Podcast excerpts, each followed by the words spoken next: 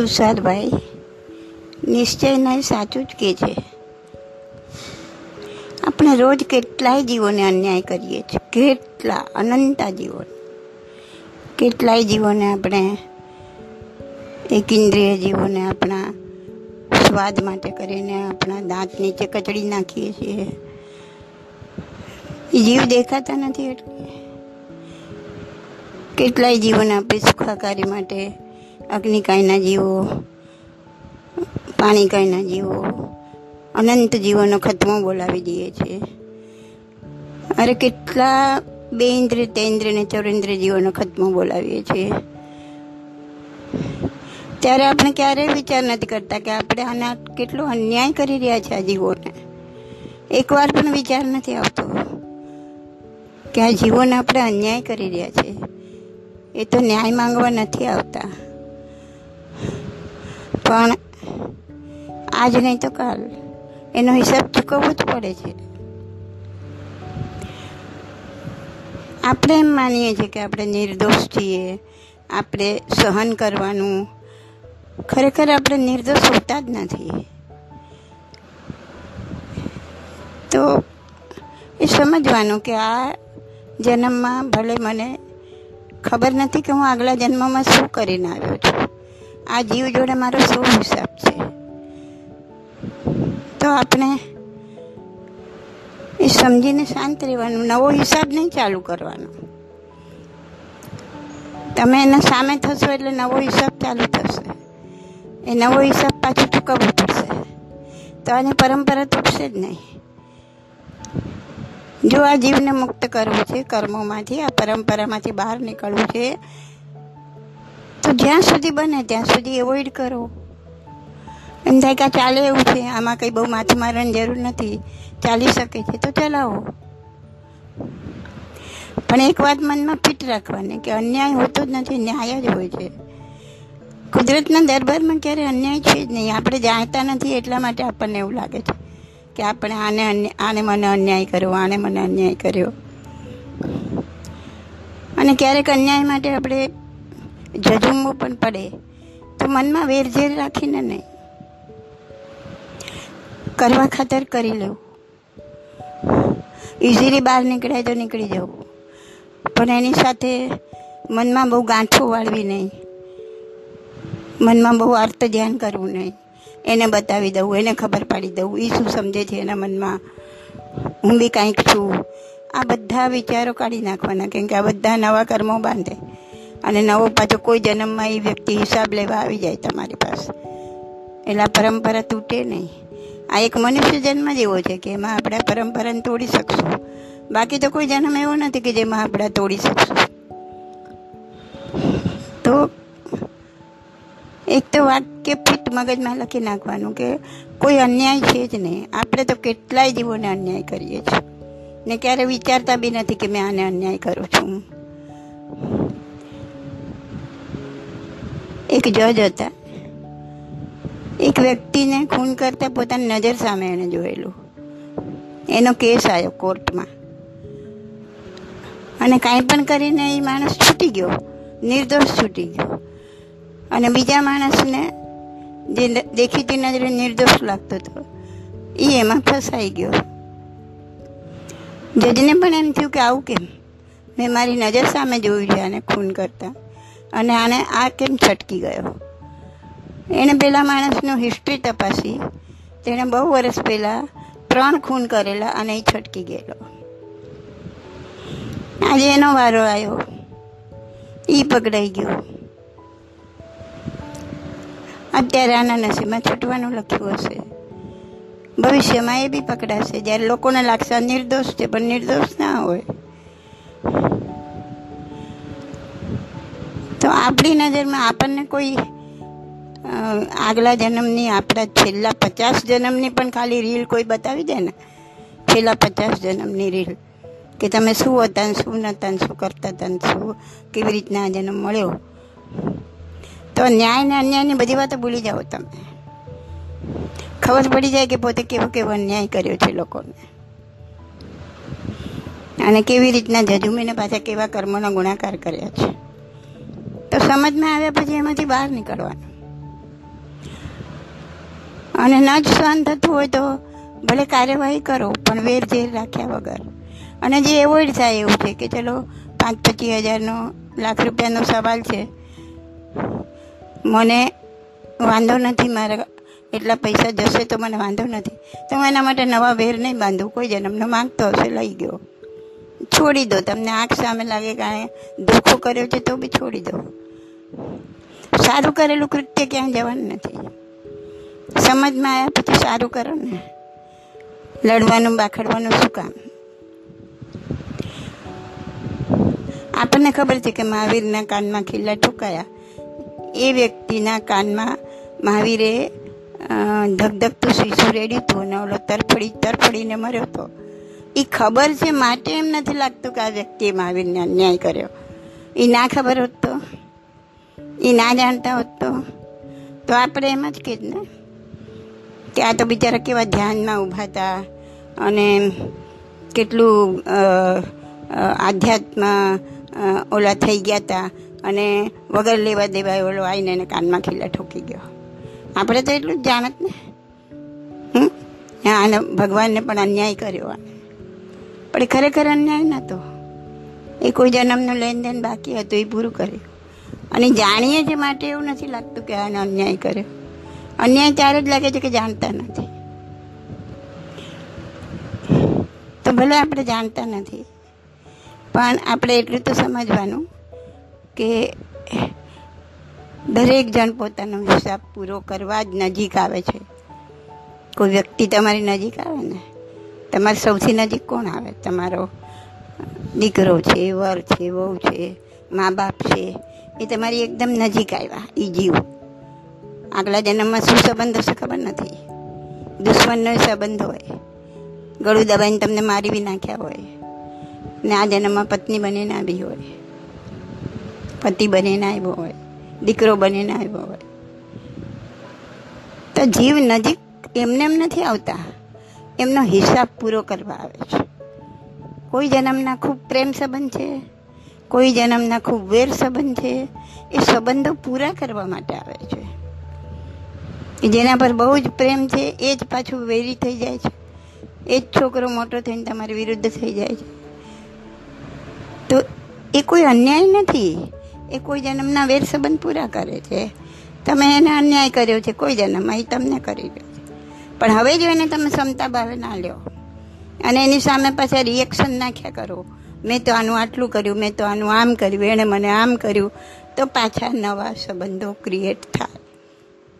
તમારે નવા સંબંધો ક્રિએટ નથી કરવા, નવો હિસાબ ઊભો નથી કરવો, તો તમે એને પ્રેમથી સહન કરો ક્ષમતાથી સહન કરો.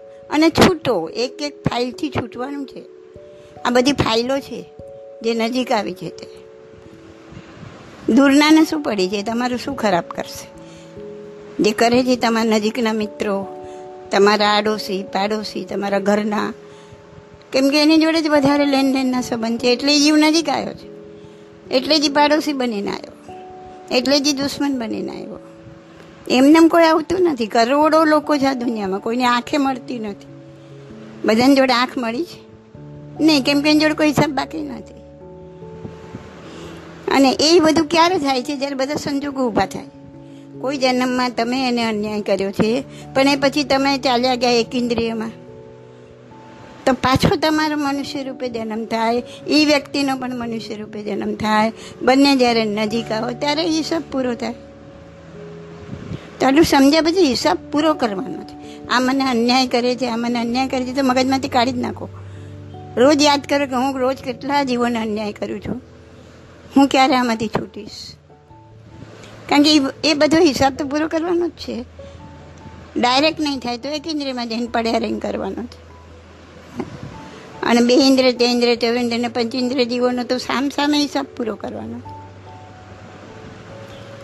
એટલે કોઈ આપણને અન્યાય નથી કરતો. કુદરતના ઘરમાં ન્યાય જ છે. ખાલી આપણે એને કેવી રીતના લઈએ છીએ? શું રિએક્શન આપીએ છીએ આપણે?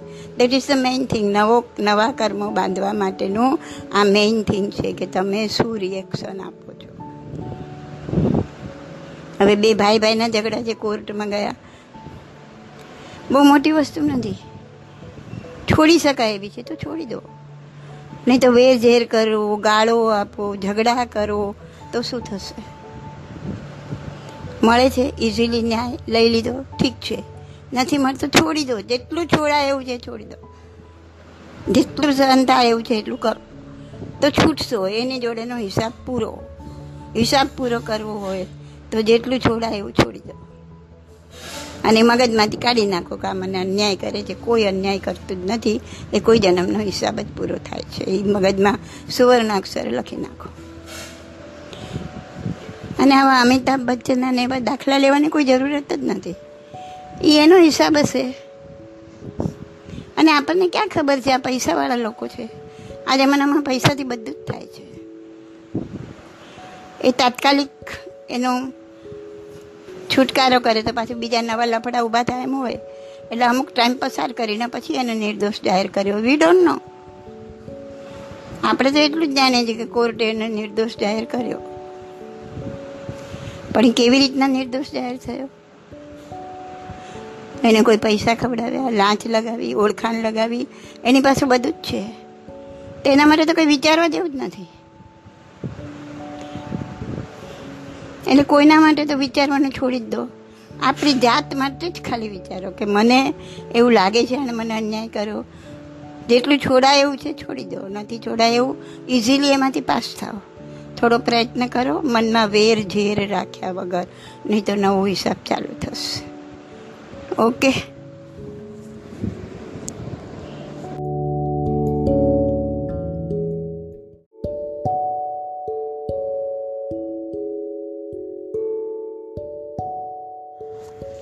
અમદાવાદથી હાર્દિકભાઈનો સવાલ છે કે ભગવાનની સમક્ષ દુનિયાભરના શત્રુ મિત્ર બની જાય એવો એમની ઉપસ્થિતિનો પ્રભાવ હોય છે. તો એમનો પોતાનો વેરી ગોસાળો કે દેવ, કેમ એમની સામે જૂનું વેર ભૂલી નહીં શકતો હોય? ગોશાળાએ જ્યારે એમના બે શિષ્યોને માર્યા, ત્યારે ભગવાન ત્યાં હાજર જ હતા અને ભગવાન તો કેવળ જ્ઞાની હતા, જાણતા હતા કે ગોશાળો તેજાલેસ્યાનો ઉપયોગ દુરુપયોગ કરી શકે છે, તો શા માટે એમણે ગોશાળાને તેજોલેસ્યા શીખવાડી? આ હાર્દિકભાઈનો સવાલ છે. એનો જવાબ આપું છું. હાર્દિકભાઈ, જે ભવિતવ્યતા નિર્માણ થઈ હોય, એમાં ખુદ તીર્થંકર પણ ફેરફાર કરી શકતા નથી. ભગવાનના નિર્વાણ સમયે ઇન્દ્ર મહારાજા આવીને વિનંતી કરે છે કે હે પ્રભુ, આયુષ્યની એક ક્ષણ વધારી દો, નહીં તો આવનાર સમયમાં આત્મધર્મ ચાલ્યો જશે. ભગવાન કહે છે કે આયુષ્યની એક પણ ક્ષણ હું વધારી કે ઘટાડી શકું નહીં. હાર્દિકભાઈ, એ વખતે ચોથા આરામાં નિરુપક્રમ આયુષ્ય હતું. એટલે જેટલું હોય તેટલું ભોગવવું જ પડે. તેને વચ્ચેથી વધારી કે ઘટાડી શકાય નહીં. અત્યારે આપણું સોપક્રમ આયુષ્ય છે. એના વિશે વિશેષ તમે મારી, મારું પુસ્તક પ્રશ્ન, પ્રશ્નોત્તર રત્નમાલા ભાગ એક, એમાંથી વિશેષ બધું સમજાવ્યું છે એ વાંચી લેજો. હવે નિરુપક્રમ આયુષ્યવાળા આયુષ્ય પૂરું થવાનું નિમિત્ત પણ સાથે લઈને જ આવે છે. એટલે પહેલાં બંને સાધુઓ નિરુપક્રમ આયુષ્યવાળા હતા. અને તેજોલેસ્યા નિમિત્તે, ગોશાળા નિમિત્તે એમનું આયુષ્ય પૂરું થવાનું હતું. એવા કર્મ લઈને જ આવ્યા હતા. અને ભગવાન એ જાણતા જ હતા કેમ કે પોતે સર્વજ્ઞ હતા અને એટલા માટે જ એ મૌન રહ્યા. ભગવાનની સાનિધ્યમાં આવનાર જીવ પોતાના વેરભાવ ભૂલી જાય છે. સંવત્સરણમાં વાઘર ને બકરી સાથે બેઠા હોય છે. તો ભગવાનની સાનિધ્યમાં જીવ પોતાના વેરભાવ ભૂલી જાય એ શાસ્ત્ર સંગત વાત છે. એટલે એમાં કોઈ શંકાને સ્થાન નથી. વળી ભગવાન પોતે સર્વજ્ઞ હતા. એટલે ગોસાળો કુપાત્ર છે કે સુપાત્ર એ પોતે જાણતા જ હતા. એક વાત સમજી લો કે ભગવાનની દ્રષ્ટિમાં કોઈ જીવ કુપાત્ર છે જ નહીં. એમને તો જીવ માત્ર પ્રત્યે આદર જ છે. કારણ કે તેઓ જાણે છે કે દરેકે દરેક જીવ તો પવિત્ર જ છે. ફક્ત પોતાના કરેલા કર્મ પ્રમાણે વર્તવા મજબૂર છે. જ્યાં સુધી ભગવાન એમ માનતા હોય કે આ ગોસાળો તો કુપાત્ર છે ત્યાં સુધી એમને પોતાને કેવળ જ્ઞાન થવું સંભવિત નથી. અનંતા ભવો પછી ગોસાળો પણ શુદ્ધ થઈ કેવળ જ્ઞાનને પામશે. પણ પોતે એ પણ જાણતા હતા કે મારા કર્મોનો જે હિસાબ આ ગોશાળાના આત્મા સાથે બાકી છે, મારે હજી જે અસાતા ભોગવવાની બાકી છે, તે આના દ્વારા ફેંકાયેલ તેજોલેસ્યાથી જ પરિપૂર્ણ થવાની છે. એ તેજોલેસ્યાનું જ્ઞાન પણ પોતે જ એને આપશે એવી ભવિતવ્યતા નિર્માણ થઈ હતી, જેમાં કોઈ કાંઈ જ ફેરફાર કરી શકે નહીં, ખુદ તીર્થંકર પણ નહીં. માટે જ એમણે ગોશાળાને આ વિદ્યા શીખવાડી. હાર્દિક કર્મ બે પ્રકારે હોય છે. નિકાચિત અને અનિકાચિત. જે કર્મ જપ તપ ધ્યાનથી નિર્જરી શકે તે અનિકાચિત છે. અને જે ન નિર્જરી શકે અને ભોગવે જ છૂટકો થાય તે નિકાચિત છે. બંને પ્રકારના કર્મ સંપૂર્ણપણે ભોગવાઈ જાય અને નવા કોઈ પણ કર્મ શિલકમાં બચે નહીં, ત્યારે આત્મા મોક્ષ ગતિને પામે. ભગવાનના પણ આ નિકાચિત કર્મ હતા. ગૌશાલા નિમિત્તે અસાતા ઉપજવાની જ હતી. અને એ એમણે ક્ષમતાપૂર્વક વેદીને હિસાબ પૂરો કરવાનો જ હતો. જે ભગવાનમાં તમે એમ વિચારો કે જે ભગવાનમાં એ શક્તિ હતી કે જન્મતા જ અંગૂઠા દ્વારા મેરુ પર્વતને હલાવી શકે, એમાં શું એ શક્તિ ન હતી કે ગોશાળાને દૂરથી ક્યાંય ફંગોળી દે કે નજીક જ ના આવી શકે? પણ એમણે એવું કર્યું હોત તો ગોશાળાનો હિસાબ બાકી રહી જાત. એ જીવનો અનાદર થઈ જાત. ને પોતાના કર્મોનો ગુણાકાર થઈ જાત. ને મોક્ષ તો બહુ દૂરની વાત થઈ જાત. માટે હવે એ સમજમાં આવી ગયું હશે કે ભવિતવ્યતાના હિસાબે આ બધું બનવાનું જ હતું ને બન્યું છે. તેની સાથે ગોસાળો કે દેવ એમનું વેર કેમ ભૂલ્યા નહીં એ વાતને આપણે જોડાય નહીં.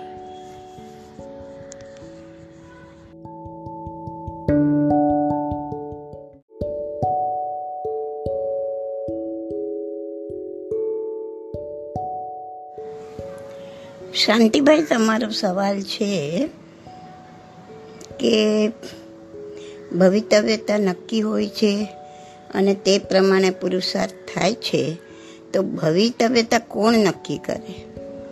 એમાં કર્મો ભાગ ભજવે? જુઓ શાંતિભાઈ, ભવિતવ્યતા નક્કી કરવામાં કર્મો ભાગ ભજવે એમ નહીં. સો ટકા કર્મો જ જવાબદાર છે. આત્મા કર્મોનો કરતા છે. હવે પોતે કરતા બને એટલે ભોગતા બનવું જ પડે. આત્મા પોતે કરેલા શુભ કે અશુભ કર્મ પ્રમાણે આત્મા પોતે જ પોતાની ભવિતવ્યતા નિર્માણ કરે છે.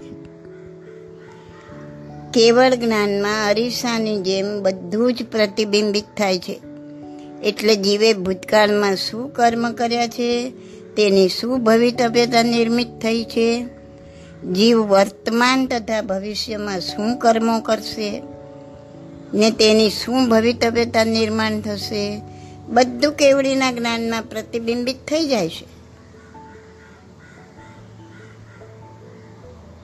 એક ઉદાહરણ જુઓ આ સીતા માતા, રામાયણના સીતા. સીતા માતાનો જીવ. અત્યારે જે બારમા દેવલોકના અચ્યુતેન્દ્ર છે તે શ્રી રામ કેવડી ભગવંતને રામ રામ ભગવાન ધ્યાન ધારામાં આરૂઢ થઈ રહ્યો છે અને એમને કેવળ જ્ઞાન ઉપજે છે. અને ત્યારે એટલે આ રામ અને સીતાના વખતની વાત છે, એટલે બહુ લાંબી દૂરની વાત નથી.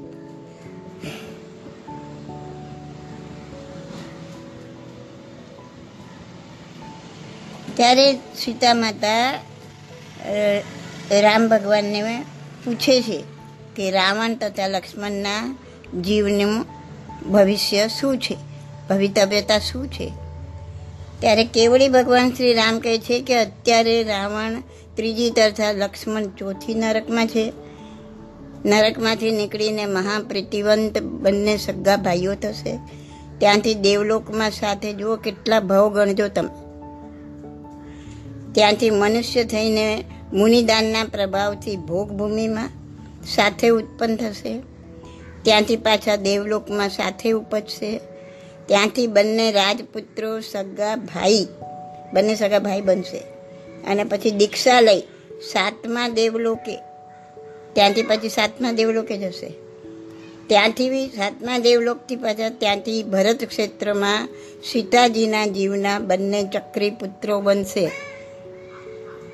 અને સીતાજી પોતે ચક્રવર્તી રાજા અને તેના આ બંને પુત્રો અત્યારે જે અચ્યુતેન્દ્રમાં છે, તે પોતે ચક્રવર્તી રાજા બનશે. તે વચમાં આટલા ભાવ રાવણ અને લક્ષ્મણના થઈ જશે. એટલે કરોડો ને કરોડો સાગરોપમ ને પલ્યોપમની આ વાત છે.